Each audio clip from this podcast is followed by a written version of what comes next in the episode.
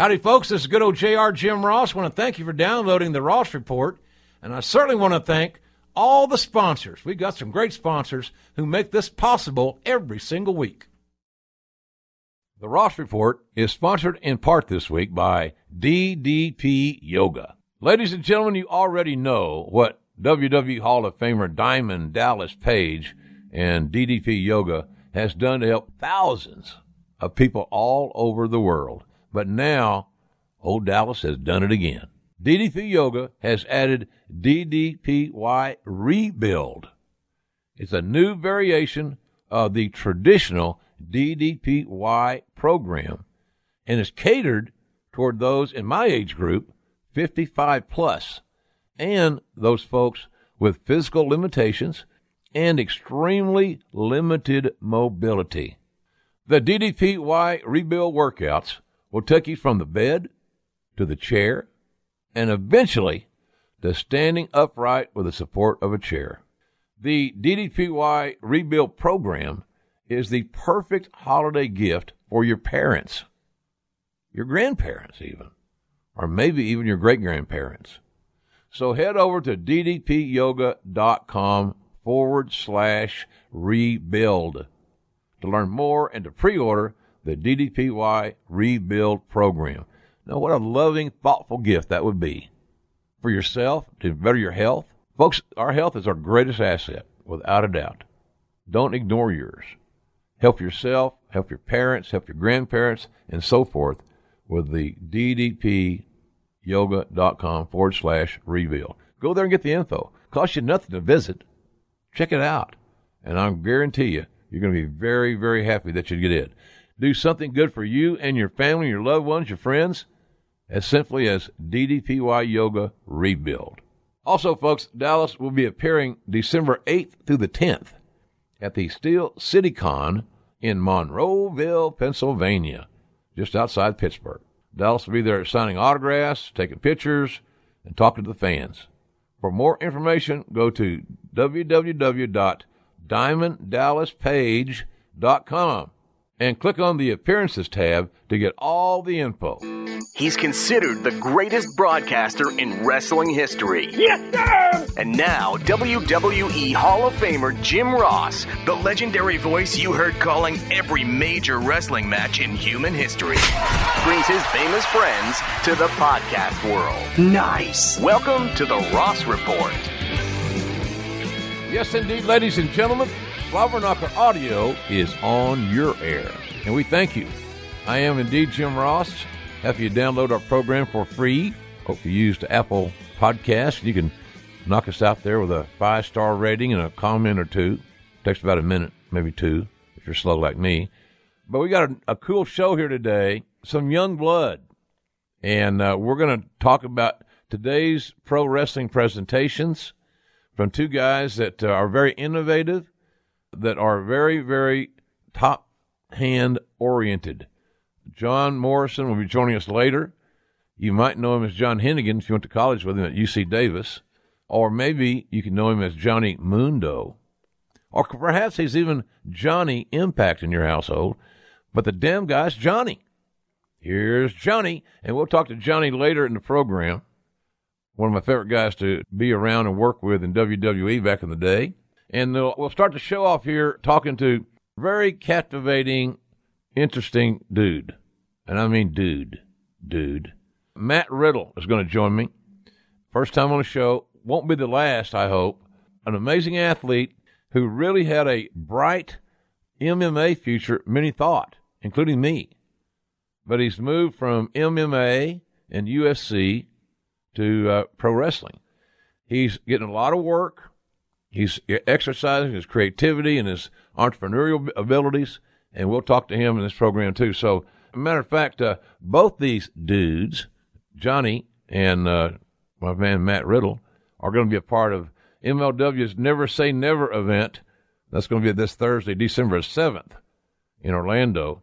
You can go to MLW.com for all the information you need on how to watch it online in a few days on video on demand. I don't know if they have tickets still available or not, but it's worth checking out. But if you just go to MLW.com, they can answer all these questions in one form or the other. And of course, that event is this Thursday night, December the 7th. But now, ladies and gentlemen, I know you're waiting for it. Many of you are twitching in your seats. And I think it's not a holiday edition of the What's on My Mind. It will be today a Big 12 Conference Football Championship edition of What's on My Mind. It's time! It's time! It's What's on JR's mind? Might as well start off uh, what's on my mind this week with what I did this weekend because you know it's all about me. I went down to Dallas, had a hell of a lot of fun because my Sooners won the Big 12 Conference Football Championship. And I was blessed to be on their sideline for this uh, momentous occasion. I do believe that you may find this crazy, and I am a little nuts. I'll, I will readily admit. But I believe my late wife is kind of looking out over me and that football team. We have that little angel and so it's going to be an interesting ride here, folks. So here's what happens. They announced this information on ESPN on Sunday, and about 30 seconds after the announcement was made of Georgia playing Oklahoma in the Rose Bowl, it was a text from Tony Schiavone. Tony's a producer for the uh, Georgia football team, radio producer on their broadcast crew in that in that regard. But uh, he he started off his text with, "Well, Jim, dot dot dot dot dot." Okay, here it comes. You know, but we have had uh, such a good relationship over, over the years. Yeah, there'll be a little spiritual rivalry. There might even be a dinner bet or something. But I'm really looking forward to this trip. The last time Oklahoma was in the Rose Bowl, the Sooners beat Washington State, and Mike Price was the coach at that time. He also then became the coach at Alabama for a few months. No, a few weeks. Okay, a few days. What the hell? Don't throw the guy on the bus. And so Tony will be out there on this trip, as will I. I'll be rolling from that event on New Year's Day, right? And I'll be rolling into that event to doing the voiceovers for AXS TV for Wrestle Kingdom 12. But nonetheless, I'm proud of my Sooners. I had a great time. Uh, the athletic department, the athletic director, Joe Castiglione, has really been amazing to me uh, since I began my crazy fandom and I'm happy to support my team in any way that I can legally. You got to watch the NCAA, you know. You want to be a mentor to a kid and help them help him the rest of their life because they have eligibility left. Crazy. In any event, ladies and gentlemen, happy for my Sooners. I'm going to the Rose Bowl, and I can't wait. It's one of the most spectacular trips I ever was on, football trip, going to the Rose Bowl. The stadium, the atmosphere, really cool, very nostalgic. So uh, I'm pumped. Georgia's got a great team, no doubt. We have not faced a defense as good as Georgia this year, in my opinion. But I can promise you, Georgia has not faced an offense like the Sooners' offense this season either. Uh, it's a dream matchup, and I can't wait to see it with my old friend Tony Schiavone. As many of you may have already heard, I'm sure you have, a lot of the a lot of the diehards that listen to my program, and I thank you for that. Die hard or not, I thank you for listening. But the uh, big news out of AXS TV last few days was the fact that they are going to cover Wrestle Kingdom 12 in a very, very timely manner, in as much as they're going to have a three hour Wrestle Kingdom 12 special that's going to air on Saturday night, January the 6th, ladies and gentlemen. It starts at uh, 8 p.m. Eastern Time. The main focus is going to be 11 straight hours of New Japan programming starting at noon that day. The day is, remember, Saturday, January 6th. Now, I know that the three matches that are going to make up the three hour special will be the main event of Okada versus Naito for the IWGP Heavyweight title. Depending on your perspective, the co main event or the semi final main event is going to be the U.S. champion Kenny Omega versus Chris Jericho very much anticipated on, in North America is that match and around the world. And of course, the Intercontinental Champion, the great Hiroshi Tanahashi, will take on a real up and coming young star that can get it done in Jay White. So uh, that'll be on the special. Now, the thing about AXS TV, you can watch it on, on DirecTV. You can watch it on Sling. That's a nice little app to have. Now, the bottom line on watching uh, this uh, broadcast on AXS TV is that if you wonder how I can see it in my area, where I live, In some areas, you're not going to be able to see it, unfortunately, unless you follow my exact instructions, if that is your real name. Go to axs.tv, axs.tv slash subscribe, and you can find out uh, where to get it. And also, I can tell you off the top of my head, it's on Sling. That's a great app. Sling, DirecTV Now, and Philo, P H I L O. So there's your information on that. A huge TV wrestling weekend, massive. That marathon is really going to be uh, something to be involved in. I'm excited about that. So it will be Josh Barnett and I will be voicing those matches over within hours. The dust will not have settled when we venture into our palatial studio in Los Angeles, California, and begin to kick some uh, audio ass. How's that? What do you think about me now, Ernie Ladd, you crazy devil? Junkyard dog, something in a whip pile, jumping your family dog. Because I'd rather fight a man than make love to a woman. So I think you should watch this program if you like wrestling. Good, solid stuff. I'm very, very excited to call these matches. I will not watch them if you're asking before I voice them over. I will read about them because everybody's verbal or written interpretation is oftentimes different. And I appreciate the unique points of view. It gives me something to think about, but I'm not going to precondition myself by watching any of the matches beforehand. Sorry. If it was real and I was live and I was there, then I wouldn't want to know the outcomes or how, how they got there. So in any event, it's going to be fun. Really a lot of fun. I think there's like a, we're going to voice over like 11 matches total or something. I don't know. A ton. Over two days. So Josh Barnett and I will be loaded up and ready to go. Don't worry about the mules, ladies and gentlemen. Just load the wagon.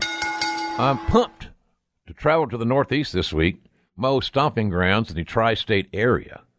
We had a book signing earlier tonight, as you hear this, in the Tribeca area of New York City at Barnes and Noble and we added a Q&A to it. So it's kind of cool.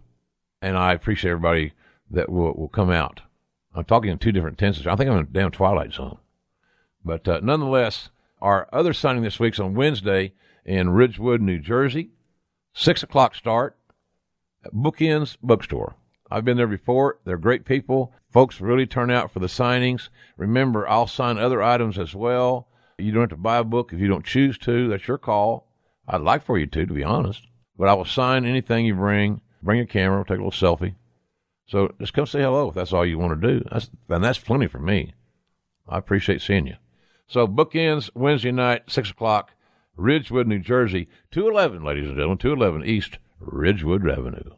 Okay, so there's that on the books. You know, the books are doing great. I'm really tickled. They've over exceeded our expectations there's a lot of interest in Slobber Knocker for various projects, and I'm kind of excited about that too. But uh, the books now should be in all stores that sell books. If it's not there, ask your somebody at the store where it is. What's the story? And let me know on Twitter at JRSBBQ. I'm trying to do all I can to facilitate these books to get these warehouses, but you know, I'm only one man, ladies and gentlemen. I'm only one man. As Tommy Young would say about Ric Flair, oh, he's something else. But he's only one man. Best referee I saw, Tommy Young. Good one. The issue with our book situation is the fact that uh, I think we all underestimated how it was going to sell.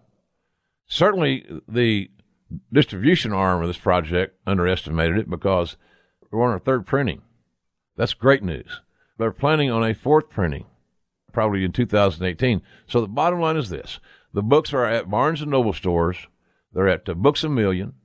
They're, of course, at Ridgewood, New Jersey, bookends.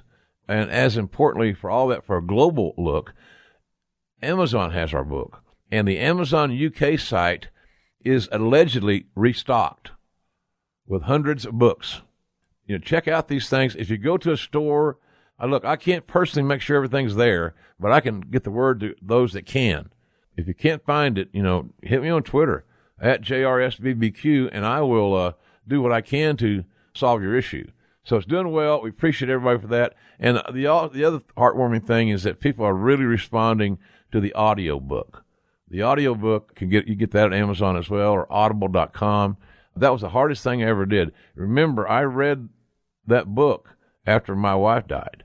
So I had to relive meeting her and courting her and, and the trials and tribulations that we had and her uh, being the best coach's wife in, in the world. And it was hard to do. So I think you'll hear that. But uh, nonetheless, I appreciate all you guys for supporting Slobber Knocker, and it's continuing to rise, it's continuing to sell, and uh, there's big things that lie ahead for the story. And I appreciate your support on that. The amazing Jeremy Borash, who has promised to perform nude at Laugh Boston on uh, Saturday afternoon, December 16th. It is the big Clash of Champions weekend in Boston. And uh, we're having our Ringside with Jim Ross show, the last one of the year, the big holiday special, coming to Boston with JB, Jeremy Borash, and I will tear it up. Promise you. And he probably won't be naked, but he'll probably want to be naked. But that's another issue. He's got to deal with those issues, not me. Tickets at laughboston.com, laughboston.com. The VIP portion of our show, which is a hell of a lot of fun if you've never done the VIP thing, it starts at one o'clock, and well, that's the meet and greet, photo ops, personalized autographs, that kind of thing, and you know, the chatting. You got a question, you answer the question, or not. I enjoy meeting the fans for a variety of reasons, and then our show at Laugh Boston starts at 3 p.m. at the Laugh Boston facility. Getting excited about it. That's new material. Q and A's are never uh, censored. Ask what you want, you'll get an answer and you'll get a true answer, by the way. And uh, we will have a lot of fun. JB's a great uh, partner to be involved with these things. Uh, great sense of humor. His he comes from a different world than me. You got impact questions? JB can probably address those, and I'll try. So anyway, Laugh Boston, Saturday afternoon, December the uh, sixteenth. Love to see you at the VIP meet and greet starts at one o'clock. LaughBoston.com for tickets.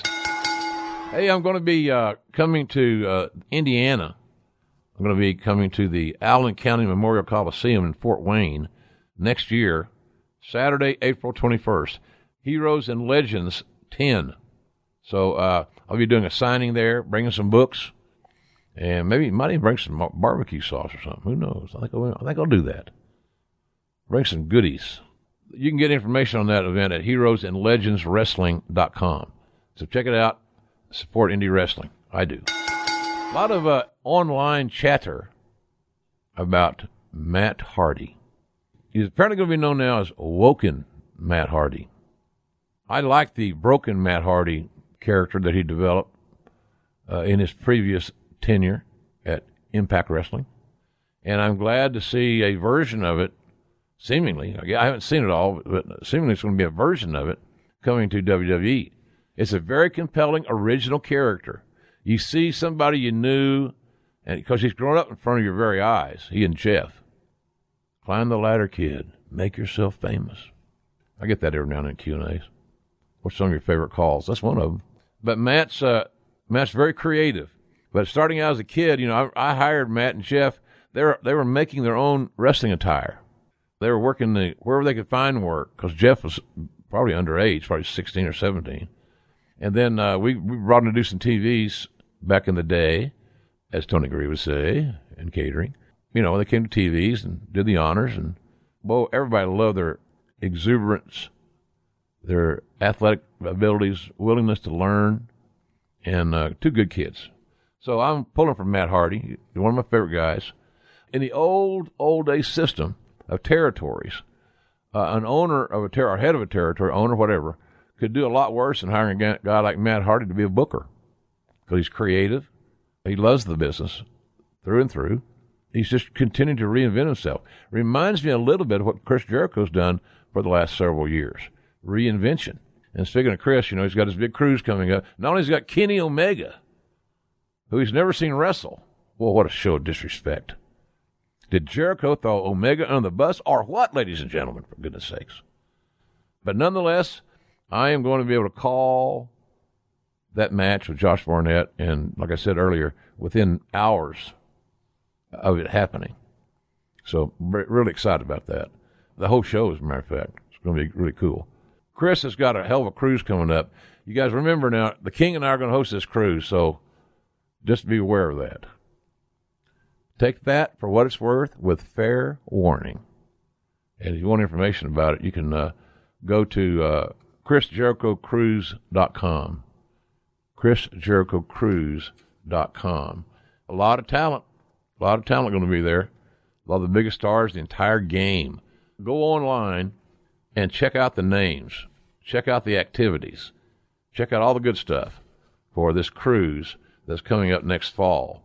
ChrisJericho.com and ChrisJerichoCruise.com can answer all of your questions. Chris is on Twitter at I am Jericho. My producer Andrew Ford brought to my attention that the uh, NXT Takeover next one will be on Saturday, January 27th in Philly at the Wells Fargo Arena, and that will obviously be the night before the Royal Rumble. You know, with the brand split, the Royal Rumble should really be interesting. Can be, right? A lot of different roads to travel to get to your destination. But it's always one of my favorite events. It's the hardest event, really, for a broadcaster to execute, in my opinion, because you have such transition every 90 seconds or every minute. So you've got to get a backstory in, you got to get a, uh, you got to forward the existing story, and you got to call what you see, and that's hard to do sometimes in that 90 second window. So then sometimes some guys get trying to say they don't get uh, ignored. It's just there's not time to do all you want to do. With the theme changing every 60 or 90 seconds, whatever it's going to be, you got to really continue to, to flow. There's no breaks for you, so it's an hour and change. So it's a it's a tough one. And the only thing I would suggest is that you know WWE might not want to might want to consider not using five on a Royal Rumble match. I would probably think Cole and and Corey Graves could handle that by themselves. But none eh, that's just me. I don't know, man. I don't know. They all do a good job. I would go with a smaller than five. Put this way, I am recommending the WWE go with a smaller than five member broadcast team for the Royal Rumble match. That's my take on it. The match will be able to breathe better. The flow will be better. It will be a more enjoyable listen without having to try to designate. Now, who said who said that? Whose voice is that one? Because the most distinctive voice in that team, that five man team, is Booker T. When Booker talked, I listened, and I knew he was talking. Some of the other guys said, "Wait, is that is that Tom? Is that you know whatever?" So it's, good stuff, but it's hard to do multiple members of the team. Saw where uh, written where Alberto El Patron potentially is retiring in the next couple of years. He's had a long career. He's been very successful. I assume he's made good money. As far as I know, he has. Has how he's handled that? I don't know. None of my business. But I would say the key term in this statement is that Alberto El Patron is potentially retiring in the next couple of years. How many great wrestlers have we read about, followed, admired, idolized that said they're going to retire and they didn't do it? Uh, a lot of more have fallen off the wagon in that respect than have not. So I wish him the best. You know, always a gentleman to me, and that's how I treat people. Always a gentleman to me. What do you want, Larry? Uh huh, Jim. Can I come on your show and talk about Bruno? Someday, Larry, we'll get to their conversation. You and Bruno. We had a program, you know. Yes, Larry, I know you had a program. I like that Hawaiian shirt you're wearing, too, by the way. And the new hair, love it, buddy. Thanks for dropping by. And that, ladies and gentlemen, is what's on my mind. I'm Wade Keller, host of the Wade Keller Pro Wrestling Podcast, exclusively here at Podcast One, four days a week. Tuesday mornings, we cover Monday Night Raw from the night before. Wednesday mornings, we cover SmackDown from the night before. Thursdays is our flagship where we talk about the whole pro wrestling industry and all the latest news. And Fridays features my weekly interview. Recent interviews have included Sean Waltman, X Pac, talking about the John Cena legacy, what makes AJ Styles so great from a wrestler's perspective, and uh, how Vince McMahon has changed over the years. Other interviews recently have included Podcast One's very own Jim Ross, the Million Dollar Man, Ted DiBiase, ex WWE creative team members, and more. Check out the show four days a week. Just search Wade Keller on the Podcast One app, Apple Podcasts, or wherever you listen to podcasts. That's Wade Keller's Pro Wrestling Podcast. Well, folks, Christmas shopping season is in full swing, so I'm uh, suggesting suggesting that you check out JR's exclusive products. Such, don't forget that stocking stuffers. You know the book Slobber Knocker, My Life in Wrestling, great gift for holidays. Go to www.shop.com and Order all the JR's products you can muster beef jerky, seasoning, barbecue sauces, hot and original, chipotle ketchup, mmm, sweet and smoky, and our hot barbecue sauce, and our main event mustard that is jalapeno mashed honey mustard. Really good. Got one gram of sugar. Very healthy. So check it out at www.shop.com. Give yourself plenty of time to get your order in because it's crazy shopping here in, you know, in this, this holiday season. Jump on it. And I appreciate that very much. Also, the same light, uh, we got a, a lot of t-shirts and merchandise and signed books, uh, sauce and things like that that you can get on the store at uh, Pro Wrestling Tees. Now, online, you can get my t-shirts and I'm sure a book but uh, check them out, pro prowrestlingtees.com slash Jim Ross. And by the way, I try to do this, uh, and I'm going to do it going forward for sure. If you come to one of my signings and you're wearing a some JR merch, T-shirt, whatever, I'll give you a special surprise. Hmm. Well, tell me what a special surprise means from you. I've often wondered. I bet you have, Mr. Barnett. I bet you have. Well, the fans will like it and it's very family friendly. All right, so much for that. Good Lord. Anyhow, uh, the prowrestlingtees.com slash Jim Ross, appreciate that. And for all you guys out of the country, outside the walls of North America, uh, Amazon.uk, Amazon in general, Amazon.com can get you a Slobber Knocker book. They got them in stock. So we appreciate that very much. And uh, I thank you for supporting our efforts. The Ross Report. One of the hottest uh, competitors, new competitors uh, in the wrestling business is Matt Riddle. He's not been on my show before. He joins us tonight. And Matt, I thank you for taking time uh, here on Thanksgiving week as we record this uh, to join us. Yeah, man. Thanks for having me. First time. Uh, pretty excited. Pretty excited to be here. me too. Me too. Uh, I found out about you.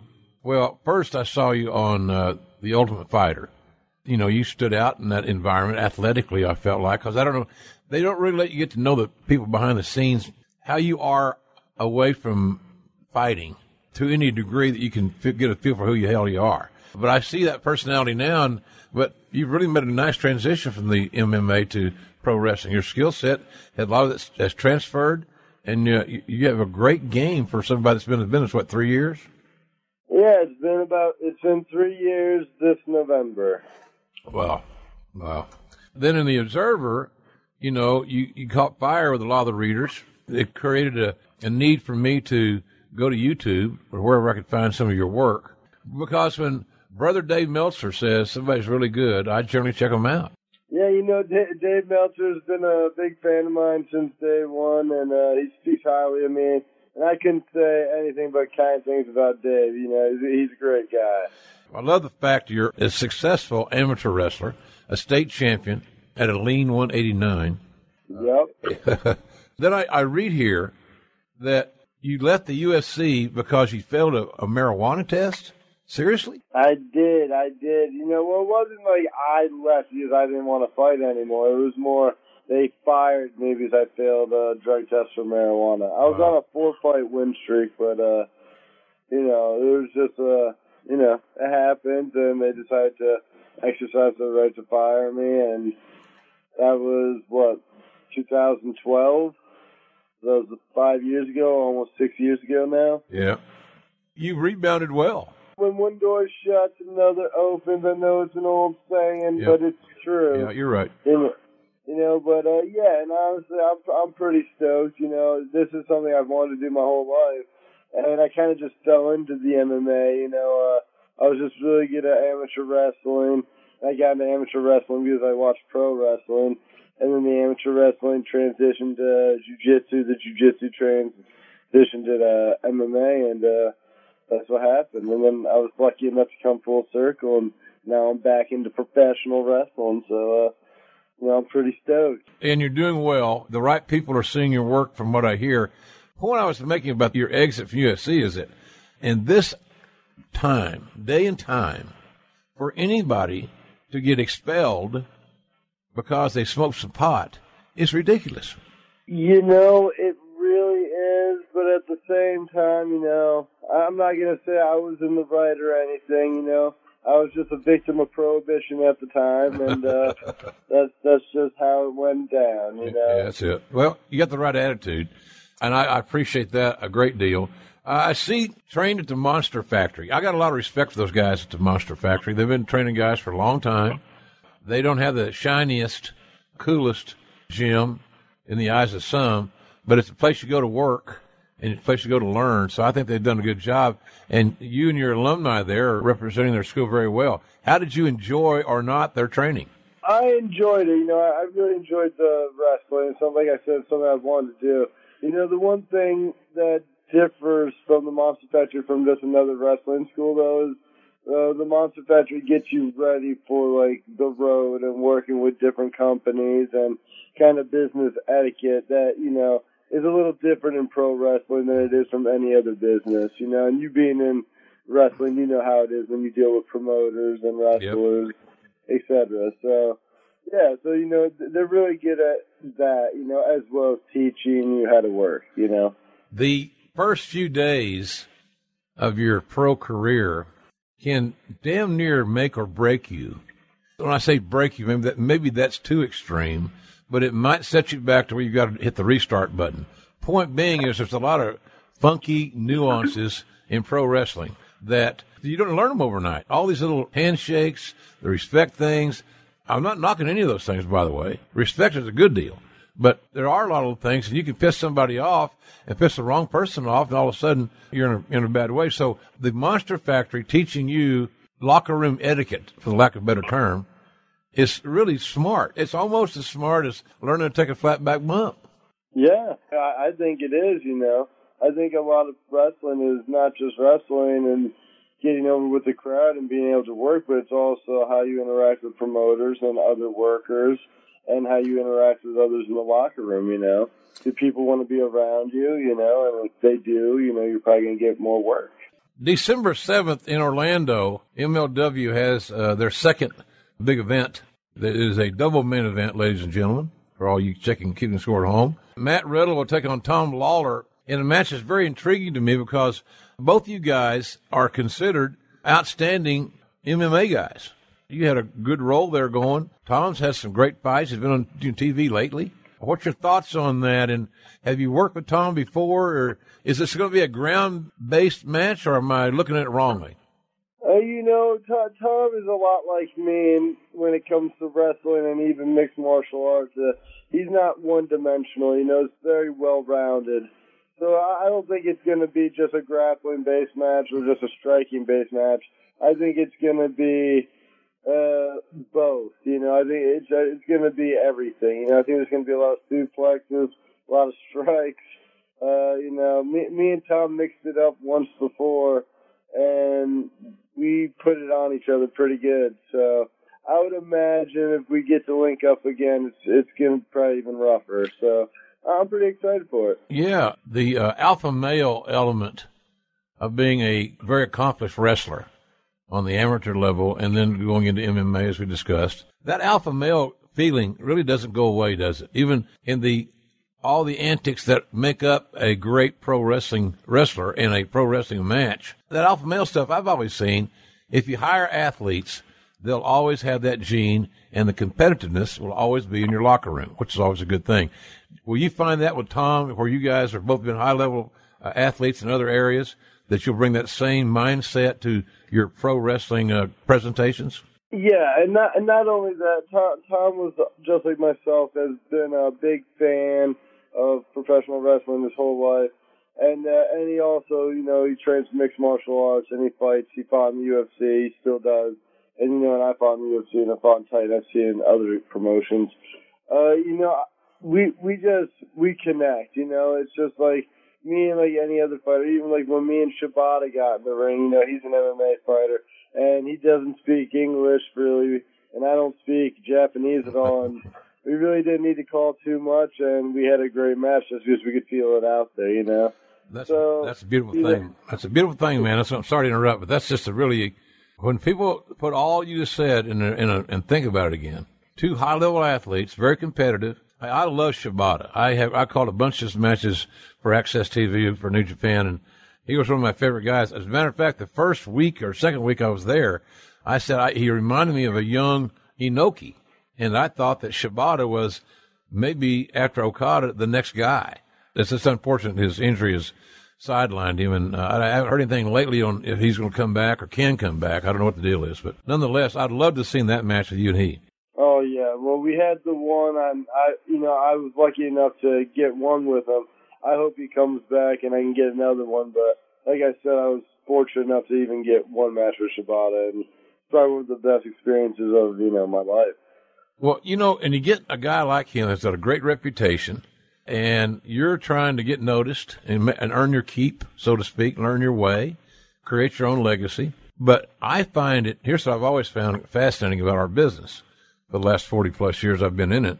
And that is, you can take a guy like Matt Riddle, who doesn't speak Japanese, and a guy like Shibata, who doesn't speak English, and they can communicate with feel, touch, instinct, eyes, ears. It's challenging, and I've always admired you guys that could do that because I just thought, God Almighty, it's just got to be so much naturalism there. This, I'd be nervous as a damn long-tailed cat in a room full of rocking chairs or something. Jesus. Nah, so I, I'll be honest. I, I prefer it. I, I feel like a lot of times it's more natural, and sometimes when you watch wrestling, you know, when you see some of the situations or spots, it kind of seems a little too many Yeah. spins and rolls and ducks and dips. you know, sometimes you just, you know, hit a guy a couple times in the face and suplex him, you know, because that's how, you know, real life works. Bingo. You're right, man. But I'm, I'm Yeah. I love the the the realism. You can't miss far by being aggressive, not dangerous, but aggressive, snug. And uh, what, what work I've seen of yours, you have a very snug approach that is believable. I applaud you for that. Yeah, you know, a big, a big reason for that as well is one, I enjoy it. And then two, it's like when you work on the indies, especially at the level I'm working at, you know, I- I'll work in front of like, you know, maybe 300 to like 2,500 people, you know, being a bigger crowd. But, uh, it's like there's closer to the ring, you know, the connection's there, you know. If I don't like lay it in, if I don't make connection, if it isn't snug, they can tell. The crowd can definitely tell the difference when you can work and be aggressive, like you said, and have that believability rather than more show. You know, you know what I'm saying? More show, more entertainment. Well, it's still entertainment. It's still show, but it's also a certain level of physicality. You know, and that's what I appreciate about like professional wrestling. You know. I think that uh, a lot of fans that I come in contact with, because I seemingly am more approachable in their eyes than some of the wrestling stars, and so I get the privy to have some pretty cool conversations with fans in an airport or where I see them here, there, and yon. The first thing they talk about is physicality. There's some something in a match that resonated and stuck with them, and it's generally tied to either something that's absurd to the nth degree and hideous. I can't believe they did that type deal. Or, God Almighty, those two son of bitches are laying it in. It was great, and I love that latter part. I love the the physicality, man. That you could capture an audience's imagination with physicality, and guess what, Matt? Selling. That's an art form. Se- Selling big. Selling is everything in this business for sure. You have to slow yourself down sometimes. Yeah, well, depending on who I work with, you know, a, a lot of the guys I work against are bigger, you know, like say like a Brian Cage or e- even a Jeff Cobb who's a couple couple pounds bigger, or Keith Lee or Mike Elgin. You know, those are just a couple big guys I've worked, and you know, I'll to sell down a little more. But at the same time, you know, my my thing is also like I'm a fighter. You know, I got that spirit, and even when I fought in the UFC, you know, I got like fight of the night a couple times and stuff like that. So, you know, I I always like push the pace and like you know always have that warrior spirit. So you know that's something I really try to push in the matches as well.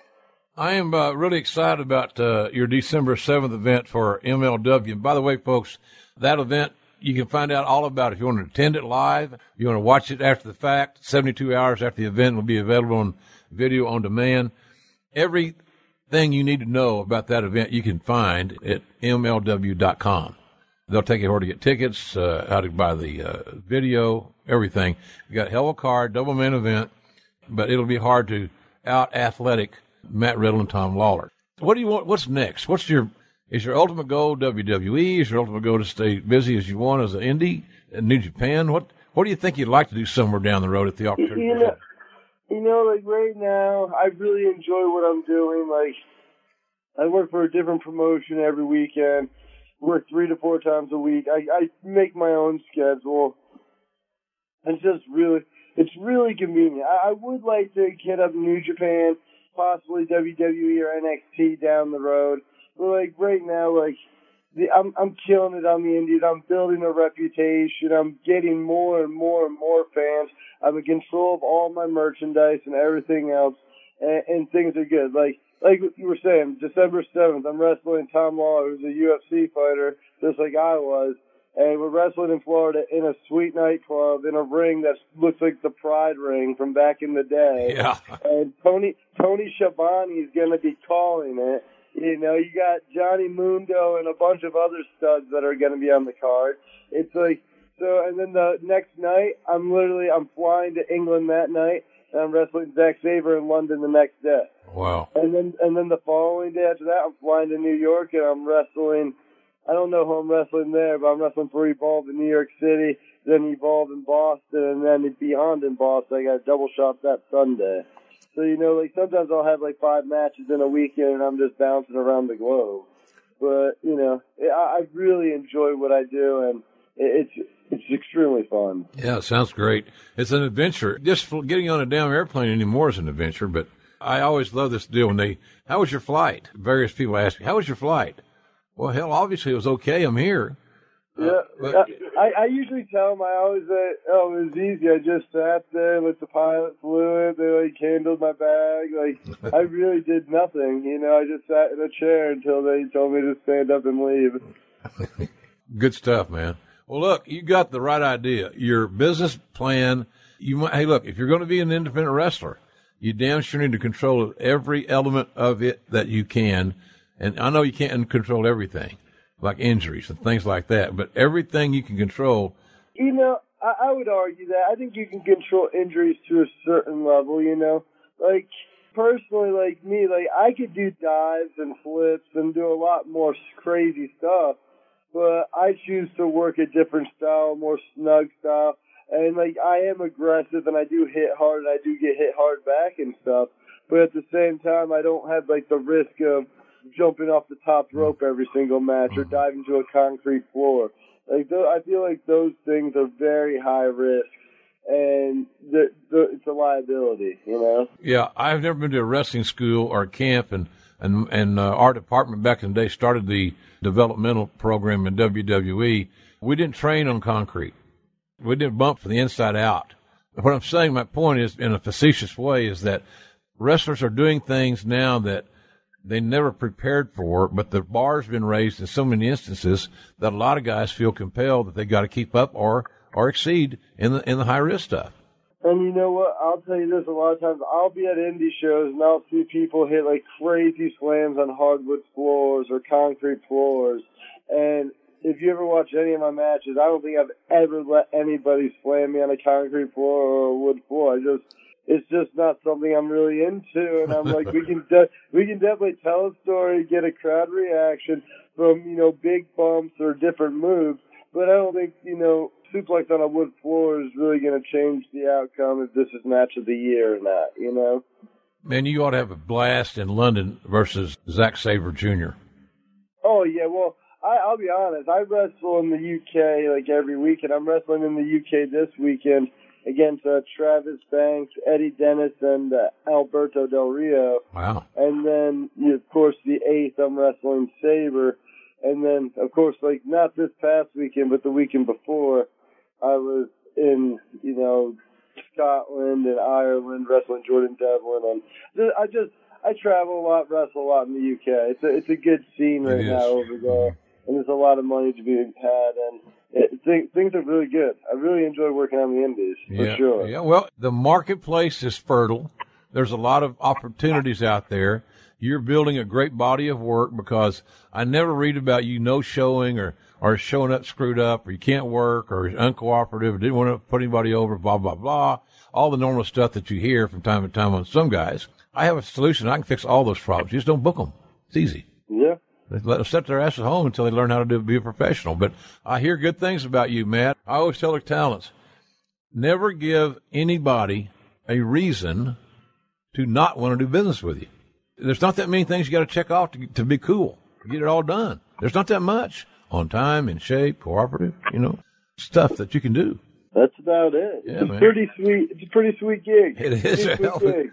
Hey, you know, the, the old timers used to tell me back in the mid South days when I was riding with Hodge and Akbar in a Pontiac, and I was the wheelman, by God, that they, they would say, well, you would have a hotel and we get like a, a, a room for two beds for eight dollars total. They'd they'd share each have a bed, and I would get their bedspreads and ensconce myself in these god dang hideous bedspreads now. That probably that DNA all over it that I didn't know about then. And so I They got didn't have. They didn't have the black lights then. no, I I didn't get the black light my. Thank God I didn't, because they probably would have scared the hell out of me. But th- those guys always said uh, when we lose a deal like that, or eight dollar room, well, so and so screwed it up for all of us. So they the general consensus was the business is great. It's the greatest business in the world to be in, and we are our own worst enemies. And sometimes that makes sense. Some of our people don't represent our business very well. yeah. Hey, I wanted to ask you, do you think the MMA TV business or their live event business, well, nobody has live events hardly, everything's televised, seemingly, has it had a peak, Matt, in your view? Is it plateaued? I'll say this: when I was fighting mixed martial arts, and probably at the end of my career, you know, I would say was when it probably peaked. And I, I'm not just saying because it was the end of my career, but I would say like it, they just got the UFC just got the Fox Sports deal. They just got like Budweiser, Bud Light as a sponsor. The Reebok deal just came through, you know. So and they just like went, you know, it was like probably like a couple years before they sold the company, you know. Mm-hmm. And uh I think that's when I would say about a couple of years before they sold is when they had a dwindle in overall ticket sales and drawings. You know, I still believe, of course, Conor McGregor can draw tickets anywhere, Mm. and you know Ronda Rousey at one point and others were really hot ticket sellers and still are hot ticket sellers. But uh, at the same time, I think they just they did a really good job of promoting the UFC, but not a good enough job promoting future stars. And that's what makes the WWE and even professional wrestling companies so good, even on the indies, is that yeah they promote their company, but you can't promote a company unless you have stars. So you, they know they have to create stars to have like a great company, you know. Yeah, I think they're like wrestling in a lot of ways, for the stand in a lot of ways, but certainly in the way that fans demand new. Fans demand something good that's new, and so the constant evolution of, of talents is ongoing for a WWE or a UFC. The ticket buyers, the viewers want new, Matt, and they want somebody exciting and new, and they want somebody that can win. And so here's the beautiful part about that for wrestling. That can be addressed. I know you can't address that in, in UFC, for example, or at Bellator.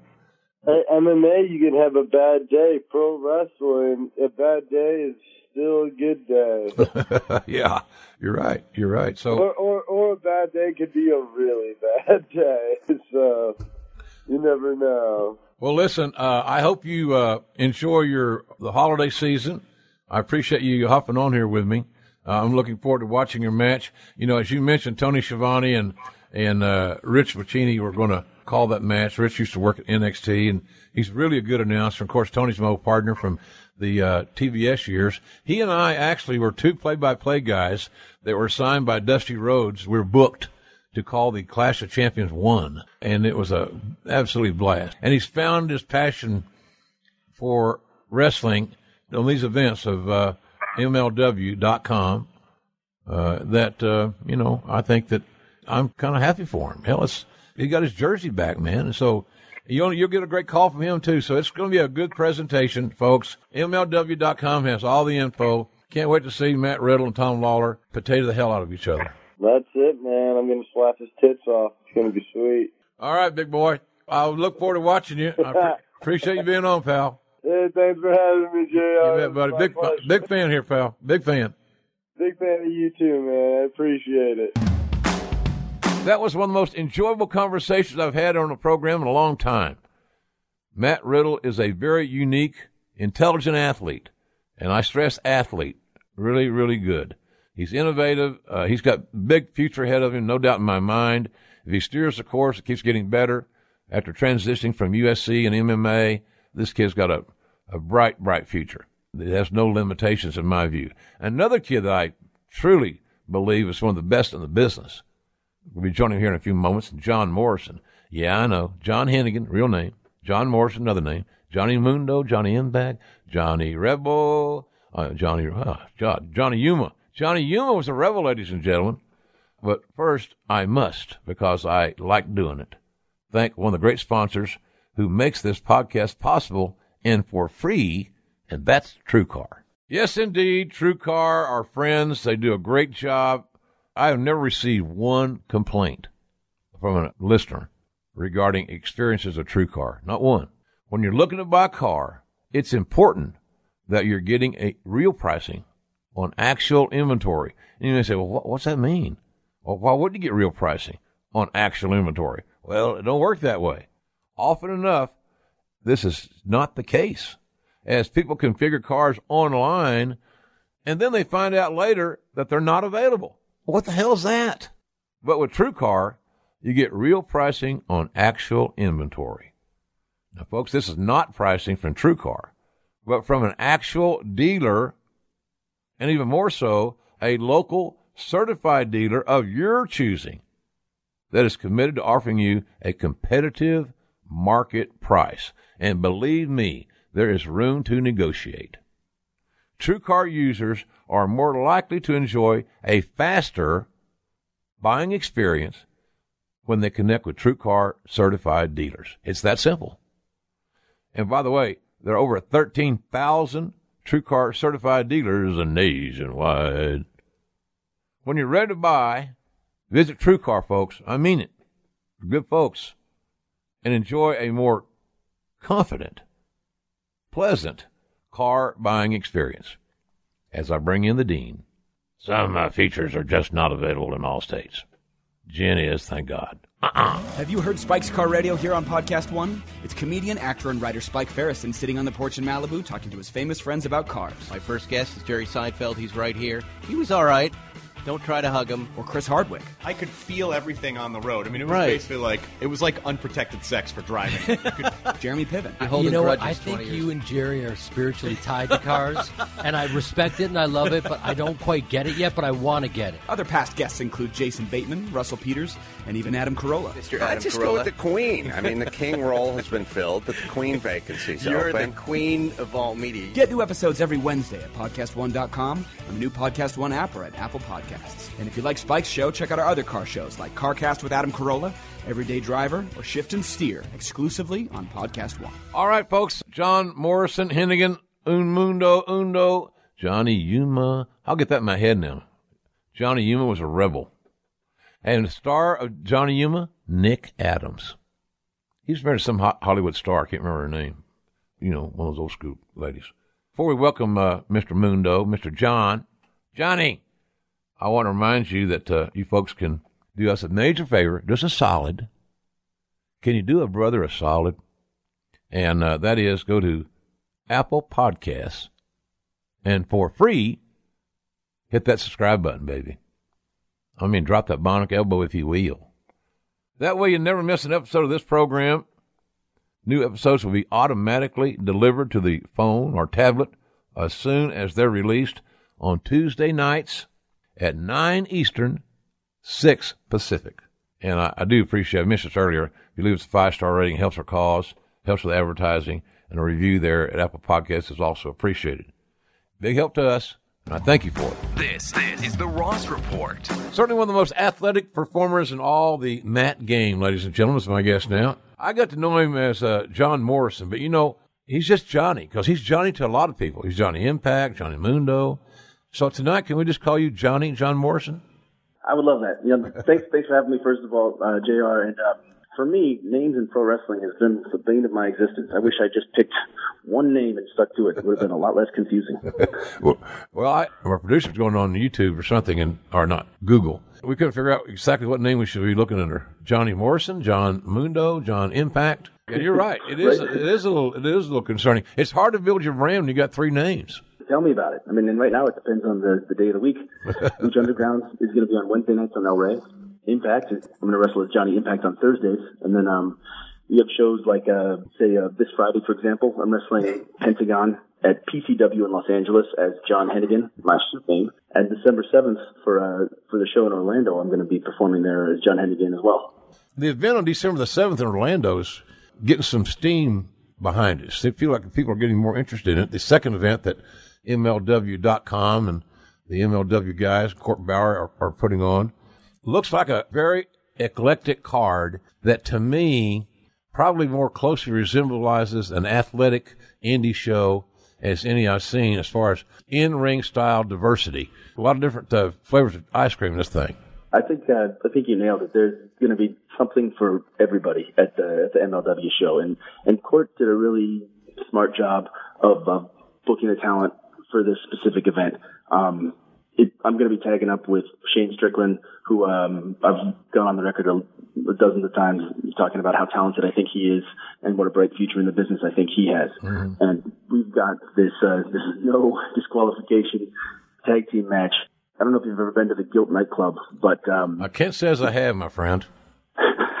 well, well, just a shot in the dark. You never, you never know. Um, I remember though you did tell me at one point that nothing good happens past midnight. Yeah. So I think your dad probably your dad probably told you the same thing, and he probably ignored both of us. if I, if I hadn't ignored you, I wouldn't have been a pro wrestler. Yeah, true. There you go. it's part of the business. That's right. Uh, but the the Gilt nightclub is a, is a really cool venue, and there's a there's a lot of cool ins and outs, and um and different opportunities that the location is going to present. Awesome. I like that. So you're already thinking about uh, what your site, your venue, can do to help your match, which I think is good. Yeah, absolutely. It's um, when, towards the end of my run with uh, with WWE, integrating parkour into my offense was something that I started thinking about more and more and trying to do more and more. Um, back then, uh, I, earned the moniker the, the Prince of Parkour along with uh, a couple dozen other things. I guess that's part of the uh, the career of a professional wrestler. But um, that's uh, that's pretty much what it is. Is um, thinking about ways to use your environment in ways that uh, the crowd has never seen before. That's going to be coming to this MLW event on December seventh. Cool. Well, I know that Court was telling me that about 72 hours after the event, the fans will be able to uh, watch it on video on demand anywhere in the world. And folks, for all this card is really cool. It's, as as John said, there's there's something on it really for everybody. There's brawling, there's high flying. You know, I, I think that Riddle, Matt Riddle, will have a hell of a match with Tom Lawlor. They both are motivated. They're both alpha males, just like you got. Everybody is. If you're not an alpha male, you're not going to make it real long in this damn business. It'll eat you alive. I mean, you can go play volleyball then. That's right. but but you nailed it. I mean, Tom Lawlor, Matt Riddle, both um, super talented crossover athletes, and both those guys are not the kind of guy you'd want to meet in the dark alley at night. I heard. Um, yeah. It uh, it's back to back to my match uh, with with Darby Allin and Jimmy Havoc. I didn't get a chance to uh, to mention that um both those two are extremely competitive, talented, and um I'm not taking it lightly. I'll just I'll just throw it out there. I I, I respect um their ability and their talent and what they've done in the business, which is part of why I'm looking forward to the show so much. How big a role in today's uh, young lion, the young guys, and I still consider you a young guy. You're 30. What are you, 30 what? 30. You'll never guess. I'm uh I'm 38. Yeah, I've been around for a while now. Well, you're, you're, so you're on the other side a little bit, John, of the young lion group. But it seems like, and look, I really, one of the things I really want to talk to you about this show is I want to understand better, John. I want to, re- I want to understand better the uh, accelerated pace that a lot of matches are being performed at, and uh, the the uh, the volume of risk, high risk that are taken uh, in a given match. I'm comfortable with some of it. I'm entertained by all of it, by and large, when it's not overkill. But I wonder, is that even the smallest indie shows? Is it almost like the fans that are here know I, what I can do? if I don't do all my stuff, they're going to feel cheated. Is that something close to the philosophy? I can't speak to the philosophy of, of everybody, but I definitely have a lot of thoughts on this specific topic. Uh-huh. Um, one, I mean, ultimately, uh, I, I think the, the purpose of pro wrestling, especially uh, if you're a good guy, babyface, is to give the people what they want, to give the crowd what they what they want to see. If you can figure out what the crowd wants, then um, then you're going to be way ahead of the game. Because, in my opinion, that's the hardest thing to do. But at a lot of these um, independent shows, especially now that have become increasingly popular, in my opinion, in pop culture, the crowd has grown accustomed to faster paced, higher risk, harder hitting style of professional wrestling than um, than existed even five or ten years ago. So I would couple that with the fact that um, I mean I don't have to talk to you about wrestling. You've seen and, and been involved in more wrestling than, than just about anybody, certainly more than me. But um, sometimes if someone asks me the difference between performing at WrestleMania in front of 80,000 people and performing at a at the Hammerstein Ballroom or a smaller show, I'll say at WrestleMania everything is slower. It takes longer for the, the crowd to digest, and the moments can become bigger, and you can build more with less of a fast pace because there's so many people there, and they all need to absorb what's happening Yeah. you know, you, you take these uh, these independent shows that are a lot of times at smaller venues, and um, when people are packed on top of each other, it doesn't take that long for everyone to register. So I think that's part of what's contributing to the the fast pace of action. And I'm, I'm with you as a as a wrestling fan. I like the creativity. I like the opportunities to express yourself with different kinds of movement.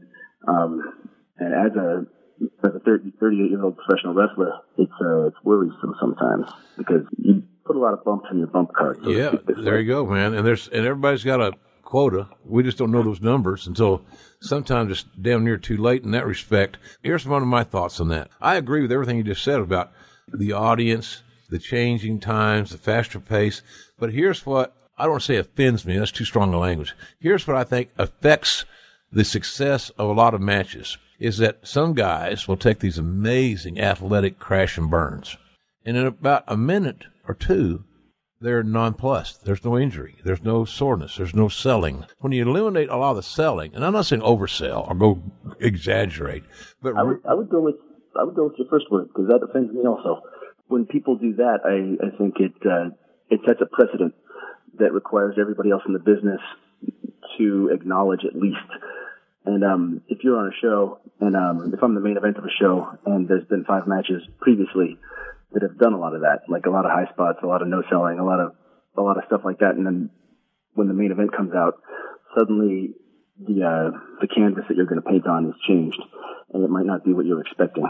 Well, the you're right. And here's another thing about the the, the dudes that are working the, the gals and the guys that are working these uh, indies is the fact that from what I have seen, and again watching on online and attending a few and so forth, there's very little inventory management. In other words, in the second match, once you use two tables and a chair, have at it. Nobody says nothing, and not knowing what the finish is for the main event. At the main event, well, we were going to use the table and two chairs, but now our, you killed our spot because you did in the second match. I think sometimes there's not enough inventory control, and I think that means that everybody's going to come out and try to do everything they can do. I told Roddy Strong or, and Adam Cole one time, John, here on the show, that I thought that one of the hardest tasks in wrestling was to be the final singles match at a, a Ring of Honor pay per view, because by the time that you get to that main event, the fans have seen a hell of a lot. Outside the ring, flips, tables, chairs, you know, gimmicks, pushing out the 10 count or where the count is on the outside. But nonetheless, it just seems to me that that job, being booked as the, like the Ring of Honor champion, you're going to defend the title, but you, you got to have a game plan. You got to have a very flexible game plan because your audience is going to see a lot of shit before you get there. I'll agree with that and say even even more than Ring of Honor. I think when you're when you're looking at like a promotions like uh, a like PWG, AAW, Wrestle Circus, there's a definite mentality from everyone, from the, the guys in the back end of promoter, that they want every match to be the main event. And there's a lot of good that comes with that because that's motivating. You know, you want to hear, you don't want to go out to and be the first or second match and and have someone say like, we don't want you to, uh, have your best match. We want you to hold back a little bit. But on the other hand, I think sometimes what gets mistaken is it's not that uh, specifically on a WWE card or a, a Ring Honor card or a Lucha Underground card or an Impact card. It's that uh, people are held back. It's that um, sometimes there's a breakdown of communication whereby people saying like, "Hey, the uh, the finish of the main event was going to do a, a chair, or a table, or a couple things." So have the match of the night, steal the show, do whatever you want, but but don't do chairs or tables. and um, well, that would help, right? Oh yeah, and, uh, and I think that is that is missing, and uh, it's it's a tough uh, it's a tough line to walk because I've always been in favor of the mentality that every match should be the main event, every match should should steal the show, but on the convex of that, then there's the uh, your your four hour independent wrestling shows where I can't sit still for four hours. I don't think I don't think a four hour show is good for anybody. So I would say uh, time cues are another thing that a lot of times uh, goes out the window. Yeah. And um, that's a that's another thing that can kill a crowd. If you if you go out to main event and uh and the crowd has already been sitting there for four hours and your music hits, they're just, they're just tired. Like you'll you'll Yeah. be able to get them, but they're they're not going to be as fresh as they were. Uh, like uh, when you probably should have been main eventing about two and a half hours in. Mm-hmm. Yeah, I'm with you too on that. Uh, the length of the event. That's like I still record Raw, and I watch it because I'm I generally here at the studio on Monday nights working. But I always watch. We have it on here, and I watch it when I get home. But I have it on the DVR so I can actually fast forward to the commercials because it's hard at the end of the day for me to invest three hours in one entity, one thing. This is this is a little realization that I had one time. You know those uh, those raw recaps that are like ten minutes long on YouTube. Yeah. Um, I watched those and I started fast forwarding through that. Wow. And I was like, man, if I'm fast forwarding through a ten minute recap of a three hour show, that's there's something wrong. yeah, yeah. It's not, it's, it's not clicking for you, folks. John is. Uh, I want to mention John here real quick that you that they can follow you on Twitter at the real Morrison. So there's no there's not even a John anywhere in sight. So it's the real Morrison on Twitter. On uh, on Instagram, it's at John Hennigan, which is my shoot name, and um, on Facebook, it's John Morrison. So there's uh, there's three different handles. I want to tell you, you, have basically what you said here tonight. You have successfully flunked marketing 101. Oh man, I'm sorry. I know. I, li- hey, I like you. Uh, you're a good student. well, you I not, will- well, you're not paying I attention. the, the, uh, the one the one constant that I have at least is that all my names have been John based. Exactly. Johnny Nitro, John Morrison, Johnny Impact, Johnny Mundo. I was really uh, excited and, and more excited, more interested in what was going on with Boone the Bounty Hunter because I'll show you my uh, old age. I saw it one late one night on social media. You sending out some promotion, and I was retweeting some stuff. And for some crazy ass reason, I kept reading it. Dog the Bounty Hunter. Dog the Bounty Hunter. What the hell is John playing a young dog the Bounty Hunter, JR? No, he's not, you dumbass. It's Boone the Bounty Hunter. Oh, okay. So anyway, tell us about Boone the Bounty Hunter because I know you've got a lot of time and uh, energy invested in this project that is available for fans to order on DVD. You can tell us how to get that and uh, tell us a little bit about what it's about. I mean, I'm assuming you're a bounty hunter, but there's got to be more, right? Yeah, absolutely. So uh, so there's no false advertising. Boone is actually a bounty hunter in this uh, in this movie. Um, the uh, the gist of the movie is well, I'll take one step back and tell you why I, I, I made it originally. I left WWE at the end of 2011, and um, one of the things that I wanted to do was uh, get into film and TV. And I'd say since then, I've- now I've done maybe 16 really small movies and another, uh, I don't know, eight or 10 little little spots on TV shows here and there. But um, most people don't know that because the movies that I've done have been really small, low budget um, style movies. And the action that I've uh, been doing in a lot of these films can, can range from uh, sword fighting to, to gunplay to uh, Jeet Kune Do hand trapping type stuff. But um, I never got the opportunity to do what I feel like I'm best at, and um, I'll expand on that and say I think pro wrestlers in general are best at, and that's uh, professional wrestling. So I wanted to do a movie that integrated professional wrestling, parkour, and some traditional stunt choreo, and that would be the tone of the action, which is uh, which is what I set out to make with Boone the Bounty Hunter. Then I looked for a, a character that I thought would be fun to play in the kind of movie that I would have liked to have watched when I was a kid. I, I grew up on movies and pro wrestling. Um, so, uh, Macho Man, Bloodsport, Big Trouble in Little China, Hogan, um, all, but that's, that's, those are the, those are my heroes. Yeah. So, uh, wrote Boone the Bounty Hunter at the end of 2012 with a buddy of mine, Josh. And the, uh, the story is Boone is a reality show bounty hunter who boons celebrities, like, uh, Kevin Sorbo is who gets booned in the beginning of the movie. But when his reality show gets canceled, Boone decides to save his show by going to Mexico to boon the son of a famous drug dealer down in Mexico with the idea that they'll film it, the ratings will come back, the show will get renewed.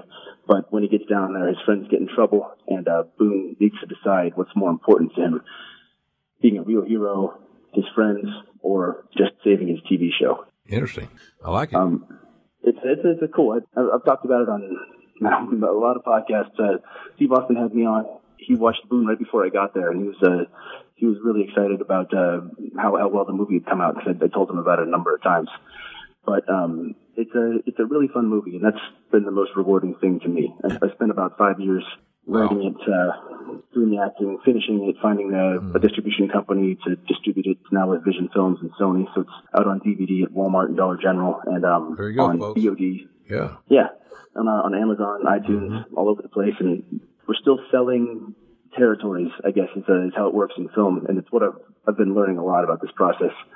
So um, every couple months, there's a big film market. The last one was in Santa Monica. We we made a deal with Germany with a company called Lighthouse. So Boone's going to be out in Germany now on January 19th. Good. Um, we're working on a deal with China, so Boone should be out in China in 2018 also.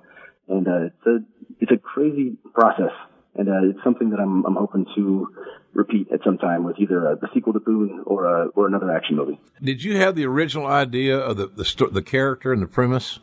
Yeah, and then um, and it's funny that you mentioned Dog because I uh, I wanted to do a movie about a bounty hunter because I think bounty hunters are, are cool and they're they live in this gray area of society, and um, and Dog is the most infamous slash famous bounty hunter of all time, and one of the things that he did that actually um, brought him a lot of uh, acclaim from people all over the world was there was a guy that um, I believe he was uh, convicted of rape and um, he jumped bail and fled to Mexico. And um, by uh, by international law, um, the U.S. Marshals aren't, weren't allowed to cross over and get him. And Dog took it upon himself to cross the border, throw him in cuffs, and drive him back, and um, basically hold him accountable for what he'd done. And um, he uh, he faced criminal charges for uh, violating international law. But on the other hand, um, the family of the victims, and um, there's this outpouring of support for what he'd done. And I just thought that was um, fascinating, which is uh, partly how I got the idea of uh, having Boone go down to Mexico to go after this drug dealer. In the early days of Dog's reality show, I was a regular. I really enjoyed it. But you know, it's like anything else. You start losing some cast members. You, there's a thing about the an ensemble cast for all your, you know, his sons are involved. I thought that was kind of cool. And his wife, she seemed like she was the uh, pulling the wagon there. You know, very was the glue that held it together. Yeah, yeah. I, I think so. I think so. So anyway, then they started some leaving to do other things. It lost a little bit of its magic or its chemistry. But I'm with you on that. He's he's a very compelling character, and I believe that there are so many storylines that one could easily create involving a bounty hunter, involving Boone the bounty hunter. Because it could be somebody else. It could, you know, there's a million stories of rich guys hiring bounty hunters to go find their son who's on a drug bender in uh, Costa Rica or somewhere. You know, who knows? I'm hoping so. When I was first trying to raise money for Boone, I would I would say, without exaggerating, I had probably 50 meetings with uh, potential financiers and producers at different coffee shops all over Los Angeles. Wow. Um, by the way, if you're meeting somebody in a coffee shop that's promising to get you money, uh, 99% chance that dude is full of shit. Um, He's full of uh, Starbucks bullshit. yeah, exactly. If you're that successful, like you probably have an office. but uh, I've been I've been pitching it quite a bit as a as a spin-off TV show, um, as a sequel, and a lot of it is just kind of waiting to see uh, the numbers on on how Boone does after next year. And uh, I agree. I think there's a ton of things that Boone could get into that would be fun to watch. I think it'd be great, and I certainly will help with all I can to create more awareness for Boone the bounty hunter. Now, you guys, we, we have a huge audience, thank God. I'm not bragging about that. As Monsoon would say, JR, don't break your arm patting yourself on the back, my boy. but if you don't do it, nobody's doing it. Someone's got to do it. Somebody's got to do it, buddy. But internationally, let's say I have a big audience in the UK and Ireland. For those folks, what is the easiest way for them to access Boone the bounty hunter? Oh man, that's a crazy question that you asked that because we do not currently have a deal in place with a UK distributor. It's something that um that we're working on, All and I'm hoping that uh, that's a something that I'll have an answer to um in another month or two. Yeah, you can we can come back and update us because I the VOD thing is a like your deal at on December the seventh for uh, court MLW guys. That'll be available on video on demand online for the world to watch on about three days later. Obviously, there's ways to get it to people to access it at, in time. But when you get that information, let me know and we'll spread the word out there. So in the meantime, God, everybody's got a Walmart, folks. Come on, you know that. Dollar General, you're exactly right, man. My late wife used to hit that Dollar General and hurt those people. And she bought more worthless nothings, but she felt so accomplished that she'd bought all these things for like six bucks. I was about to say it's, it's not that it's worthless, it's just that you got a good deal. Yeah, absolutely, absolutely. Lucha Underground got renewed for its fourth season. Is that accurate? Correct. Yeah, and you're going to go back and, but there, let's make sure we know you're Johnny Mundo. Yes, Johnny Mundo, which which means Mundo means world. Mundo is Spanish for world. All right. And originally, I was going to be Johnny World, and uh, it was decided that Johnny World might be hard for fans to chant. Well, yeah. We uh, quickly discovered uh, that, um, especially in Mexico, I've been wrestling a lot in Mexico. Also, it's uh, I'm, I'm uh, the mega champion of AAA, which is the, the biggest promotion down there. Congratulations. Johnny Mundo is uh it's really easy for people to change Mundo into Puto, which is uh I don't even know if I can say what that means on the on the on the air. Yeah. But uh it's, it's not nice, I'll put it that way. All right. Um but it's uh for for me it's uh, it's it's fun to uh to wrestle Johnny Mundo Lucha Underground, to wrestle down there in, uh, in Mexico. It's red hot heat down there. Change your game up much based on do you add things or take away things when you go to Mexico or vice versa on the on the set there for Lucha Underground? Or you, I know you're going to be doing a lot, some work for Impact, hence Johnny Impact.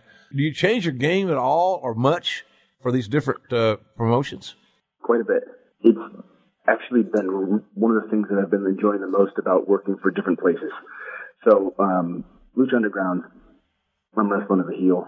Mexico, I'm uh, like the top heel of the place. i it's it's kind of fun actually. Like uh, I've never really with WWE experienced getting uh, pelted with uh, with quarters and cans of beer and cups and almost like almost like it's like a instigating a riot um, because at a, at a show if, uh, if if fans start throwing stuff like that they get ejected right away which is probably what should happen but uh, man I mean I could explain the specific differences but the broadest differences are Mexico when I'm down there I feel like they respond really well to um, chicken shit heel tactics combined with explosive violent offense um, that that feels like when I can get a good combination of that, Yeah. um, it gets the best reaction. Lucha Underground, it's a it's TV and it's a really fast paced TV show and it's also edited.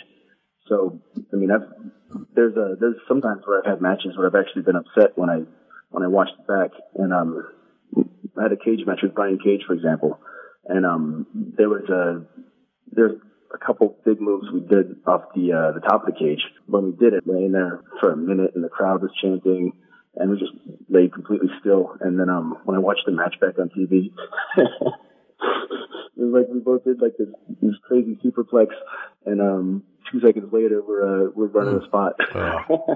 It killed the effect of the uh, of the jeopardy. It killed the effect of the danger. yeah, it's like That goes back to what we said earlier about yeah. the guys doing great spots and understanding they're hustling, they're working hard, they're trying to give the audience everything they can. They're trying to keep that that newer version of a fast pace.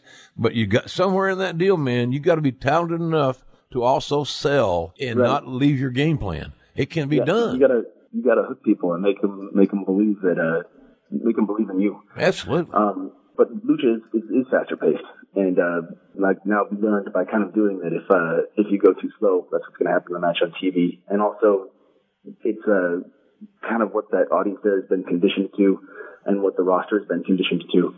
And um, at Impact, um, I haven't wrestled as a as like just a, a pure babyface for a while, but uh, at Impact, that's pretty much what I am. Johnny Impact, the babyface uh, Johnny Impact, who don't take shit from anybody, and you know, and uh, it's a is another different type of game. When I when I first got there, I felt like it was more of a WWE style, and um, even just over the past couple of months, it feels like the style of Impact has has started to evolve and change into a more of a modern style, which uh, which is exciting which is. You ha- have to be very time management oriented.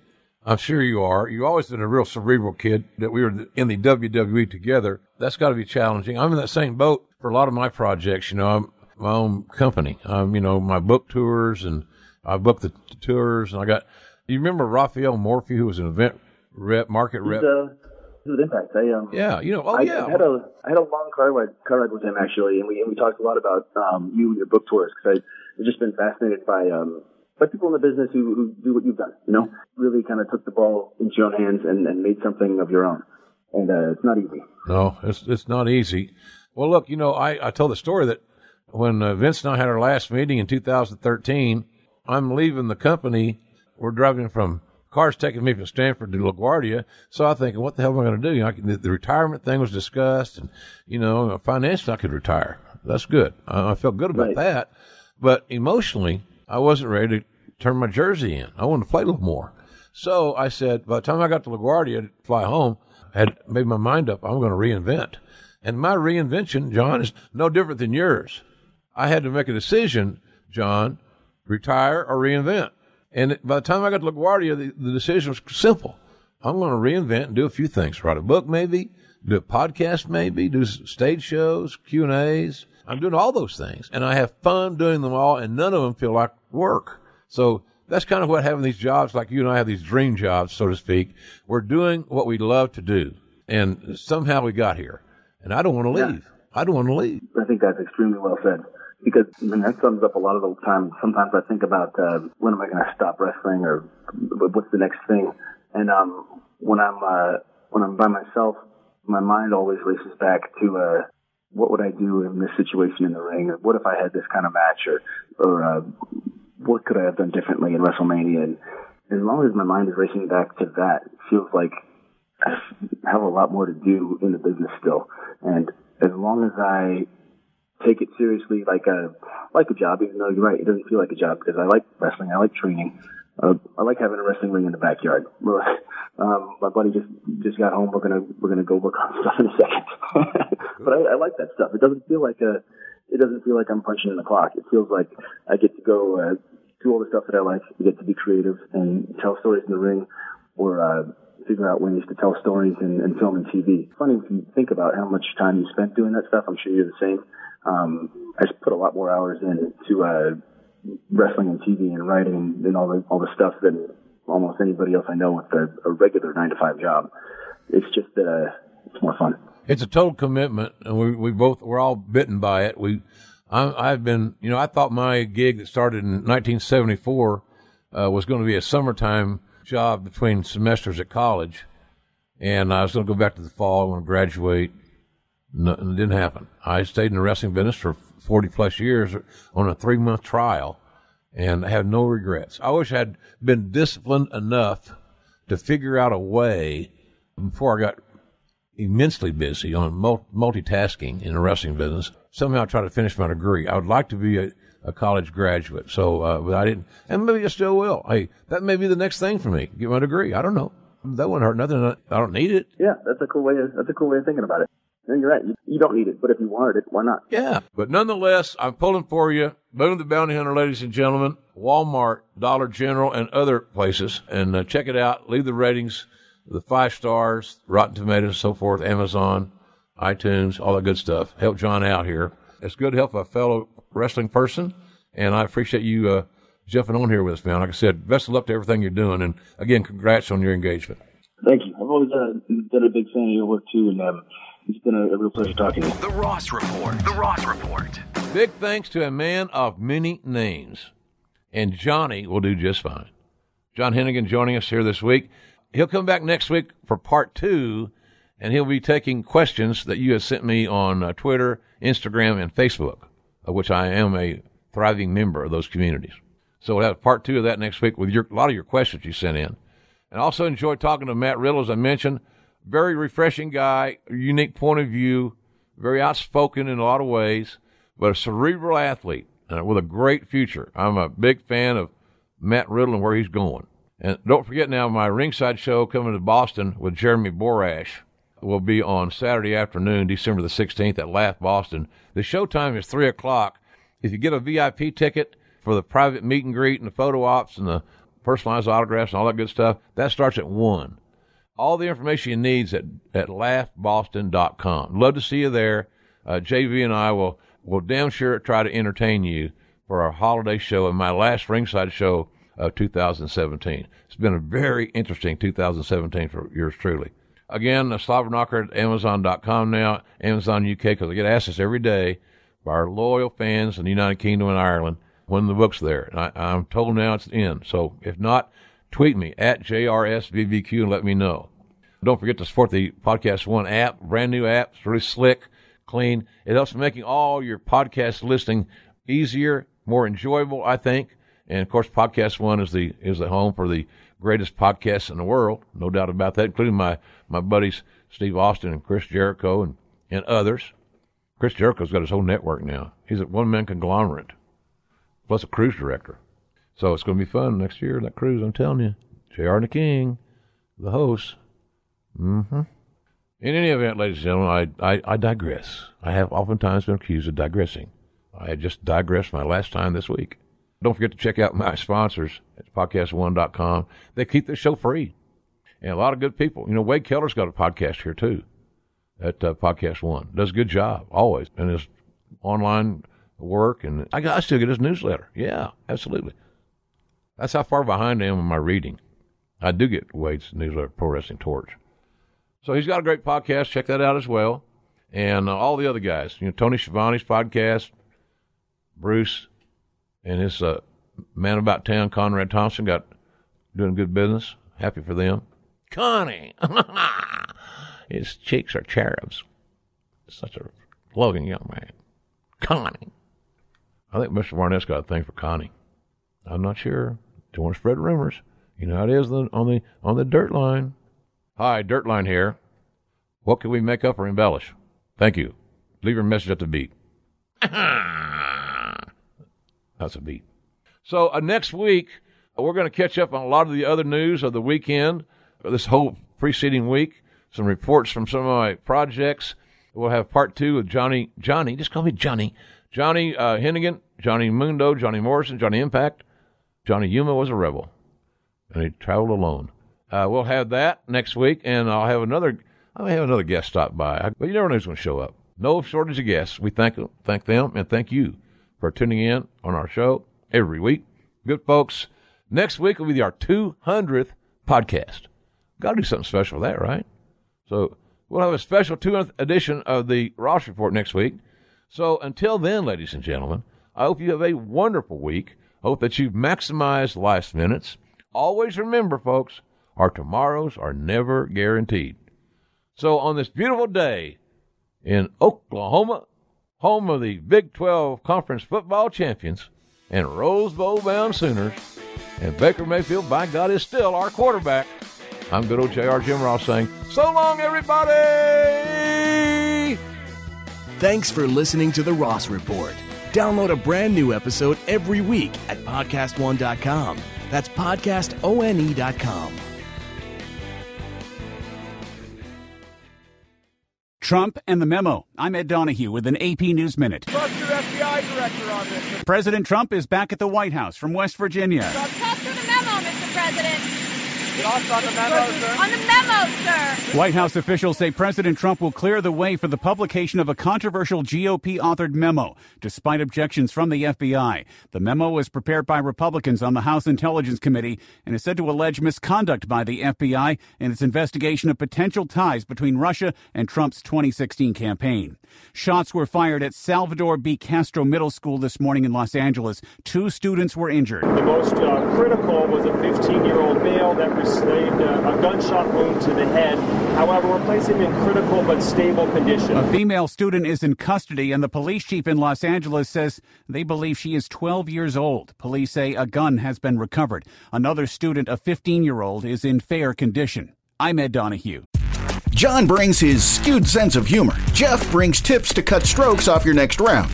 Together, it's those weekend golf guys. They'll pay a lot of money to PXG and Titleist and Callaway and on and on and on. Right? How many yards do you think you're going to pick up with that extra driver? I think I can get an extra five to ten. What if I give you 15 to 20? you pay me more. Jeff Smith right? teaches on the sliding scale. those weekend golf guys, the podcast, part of the Bleav Network. Just search B L E A V on YouTube or wherever you listen.